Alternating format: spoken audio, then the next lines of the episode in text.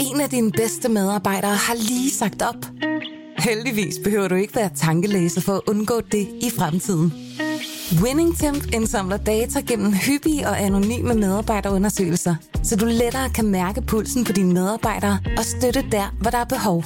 Kunder som Alfa Laval, Orkla og Volvo bruger allerede WinningTemp og ser, at det øger trivsel, reducerer turnover og hjælper med at fastholde talenter.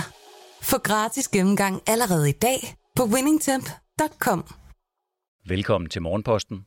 Berlingskes nyhedsoverblik.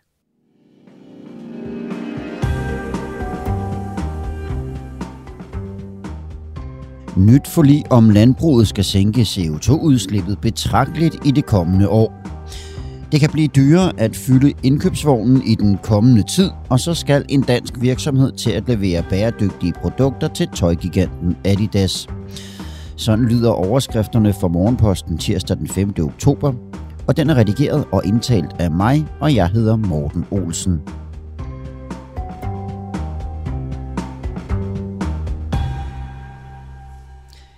Inger Støjberg og Dansk Folkeparti har flyttet længe, og nu slår de to pjalterne sammen om et nyt lovforslag. Det skriver Jyllandsposten. Ikke overraskende er det et forslag på flygtninge- og indvandrerområdet, hvor de to parter vil have et 70% udvisningsmål for en bestemt gruppe af personer, der er bosat i Danmark med udenlandsk baggrund. Målet skal ifølge dem nås inden 2030. Hverken Inger Støjberg eller Christian Thulesen Dahl kan svare på, om det er i strid med konventionerne.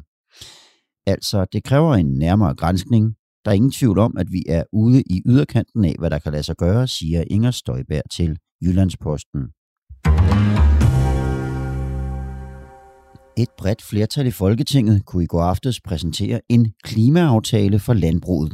Bag aftalen står alle Folketingets partier undtagen Alternativet. Partierne er enige om et bindende mål for landbrugets CO2-reduktioner, så der i 2030 skal udledes mellem 55 og 65 procent mindre CO2 end i 1990. Samlet set viser aftalen vejen til, hvordan dansk landbrug kan reducere drivhusgasudledningerne med op til 7,4 millioner ton CO2 frem mod 2030, skriver ministeriet i en pressemeddelelse. Med aftalen er også en ordentlig pose penge på 3,8 milliarder kroner til den grønne omstilling af landbrugssektoren.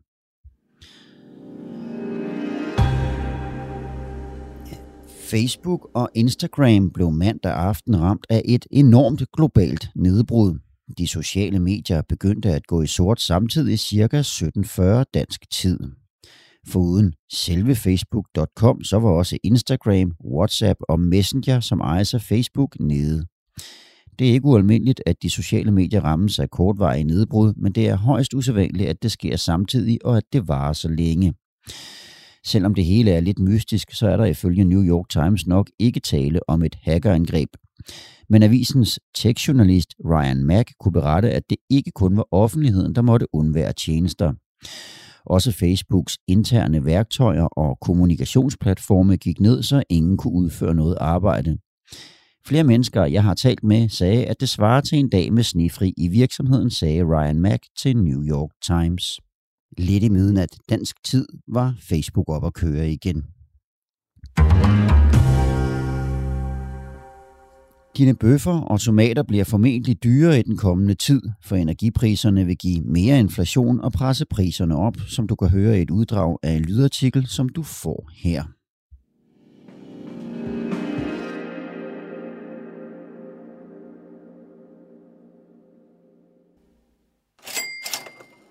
I de kommende måneder vil prisstigninger ikke kun være forbeholdt energi, håndværkerregninger og boligpriser. Forsyningskrise, flaskehalse, høje fragtrater, høje energipriser og stigende lønninger på grund af arbejdskraftmangel begynder så småt at brede sig til danskernes indkøbskurv.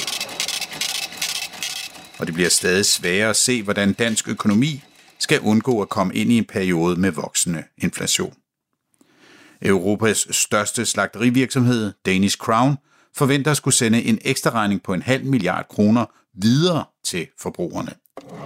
Nordens største tomatproducent, Alfred Pedersen og søn, har fået forhandlet sig frem til prisstigninger på danske tomater og agurker fra vinter, mens mejerigiganten Arla ønsker ikke direkte, at priserne vil stige, men til gengæld ikke lægger skjult på, at selskabet oplever markant inflation i sine råvarer og transportpriser, og at det vil få en eller anden effekt. Vi ser et tiltagende pres på priserne. Det er svært at vide, hvad der sker de næste 9-12 måneder, men i runde tal forventer vi en omkostningsstigning på råvarer og energi på en halv milliard kroner, siger Thomas Ale, koncernfinansdirektør hos Danish Crown, og tilføjer. Vores sælgers opgave er derfor at have en dialog med kunderne og sikre, at det, vi måtte imødese af prisstigninger, i sidste ende bliver betalt ude hos forbrugerne. Ifølge Thomas Ale svarer en halv milliard kroner i øgede omkostninger til, at et kilo kød bliver ca. 50 øre dyrere. Det lyder ikke umiddelbart som en uoverstigelig prisstigning for de fleste danskere. Men kød er langt fra det eneste, der kommer til at stige på grund af forsyningskrisen. Men mange begge små, lagt oven i de høje gas- og elpriser og dyre håndværkerregninger, vil til sidst kunne aflæses i inflationstallene.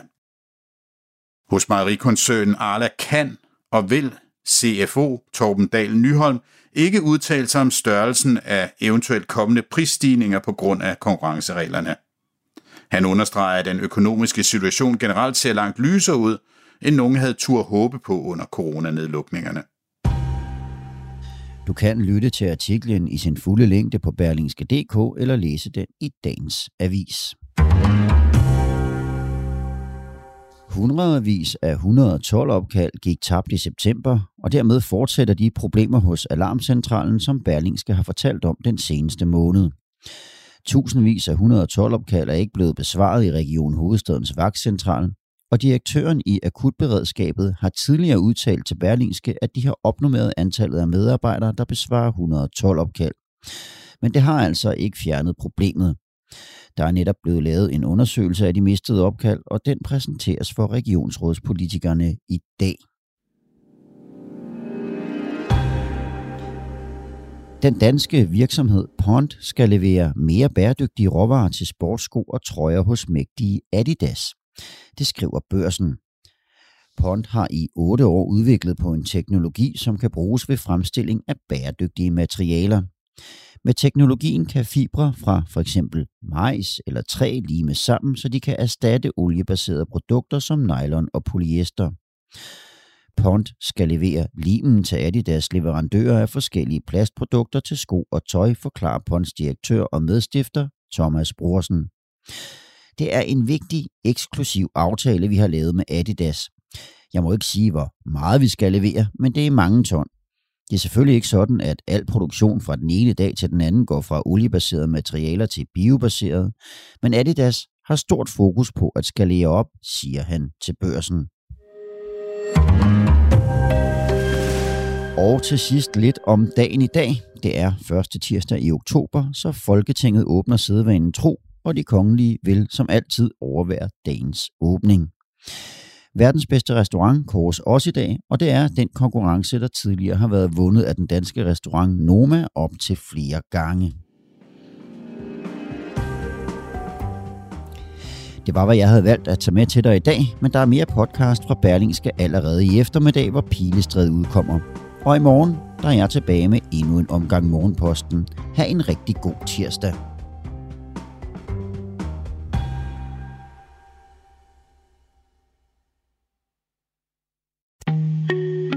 Af dine bedste medarbejdere har lige sagt op. Heldigvis behøver du ikke være tankelæser for at undgå det i fremtiden. WinningTemp indsamler data gennem hyppige og anonyme medarbejderundersøgelser, så du lettere kan mærke pulsen på dine medarbejdere og støtte der, hvor der er behov.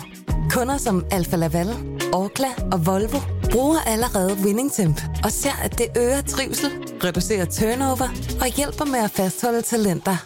Få gratis gennemgang allerede i dag på winningtemp.com.